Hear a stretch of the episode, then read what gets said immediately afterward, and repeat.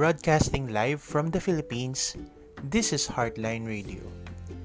Caring for you daily. I am your host, Abner, and for the next few minutes, come, sit down, chill, and let's talk about you.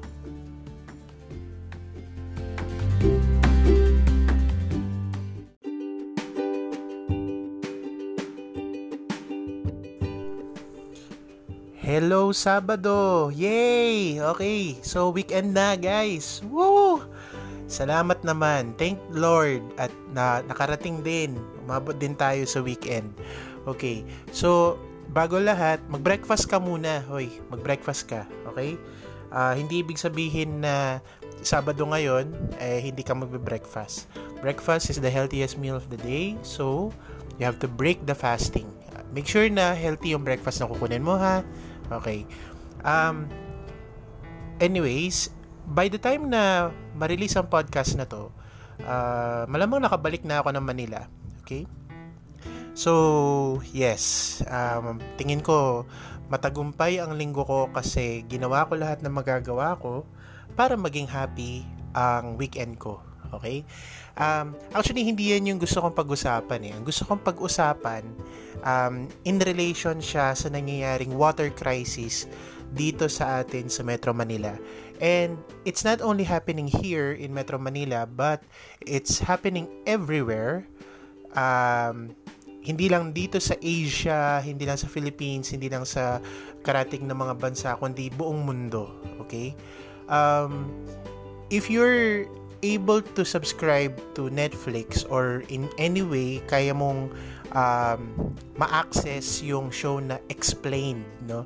So, I recently started watching that show and isa sa mga um, episodes na pinakita nila doon is water global water crisis explained, okay?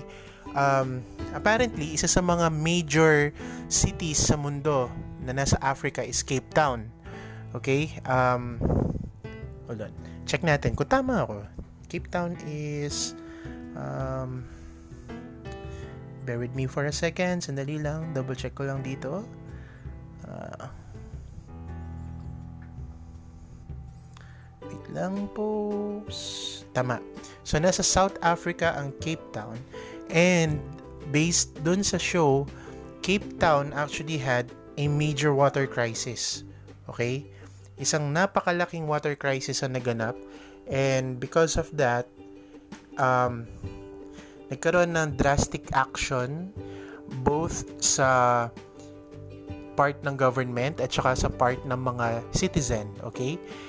Dito lang sa Pilipinas lalo na sa Metro Manila ramdam natin yon okay? Every once in a while um, na-encounter natin yung water interruption water service interruption. And it's not a good sign. Okay? Maaring yung ibang tao, hindi sila makapaniwala na bakit tayo nagkukulang sa tubig. Okay? Ang reality guys, ang tubig hindi naman actually nagkukulang. Hindi. Ang tubig na pwedeng inumin ang nagkukulang.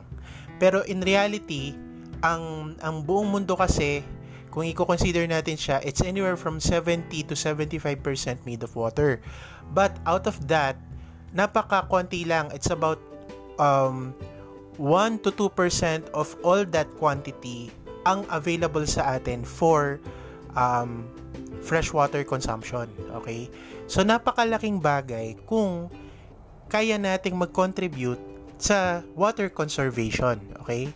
So, ano ba yung water conservation? So, from the word itself, conserve, kailangan nating bawasan kailangan nating limitahan, kailangan maging wais tayo sa paggamit natin ng tubig. So, hindi tayo basta-basta um, magsasayang, mag-aaksaya ng tubig. So, hahanap tayo ng mga paraan kung paano tayo um, makakatulong sa water conservation. Okay? Kasi, maaring yung nung bata pa tayo or nung maliliit pa tayo, ang tinuturo sa atin is para sa future generation daw. Actually, kung mababasa nyo at saka kung magbab- magbabasa kayo, manonood kayo ng mga um, recent na mga programs at saka mga um, documentaries, makikita natin na the future isn't that far away na mawawalan tayo ng tubig. the future is actually here. Nandito na. Nag-uumpisa na nating maramdaman kung ano yung effect ng kakulangan ng sariwang tubig, malinis na tubig na pwede nating gamitin sa pang-araw-araw natin. Okay? Um, merong isang um, study na ginawa back in 2011, 2010, um, locally ang pinag-aralan nila dito sa Philippines, dito sa Metro Manila. Kung mapapansin nyo, kaliwaan, uh, kaliwat kanan pala, sorry, kaliwat kanan yung mga reports na nag-uumpisa na yung mga projects ng mga dams, mga reservoir, okay? So, actually, ang nag-push niyan is yung water crisis natin ngayon. And as early as 2010, 2011, um, na-predict na na around this time, 2018, 2019, 2020, mag-uumpisa nang ma-feel ng Metro Manila ang kakulangan ng tubig. Okay? So nakakatakot no uh, after all this time no para tayong nagising sa katotohanan. Ito na, nag-uumpisa na pala tayong mawalan ng tubig. So for today, siguro magandang maging um, thinking natin is for the rest of our lives paano ba natin mababawasan, ba, paano ba natin ma, ma-reduce yung aksaya natin sa tubig. Okay? In our own little way. So, um, maaaring kapag nag-shower tayo, naligo tayo, huwag nating sayangin yung tubig.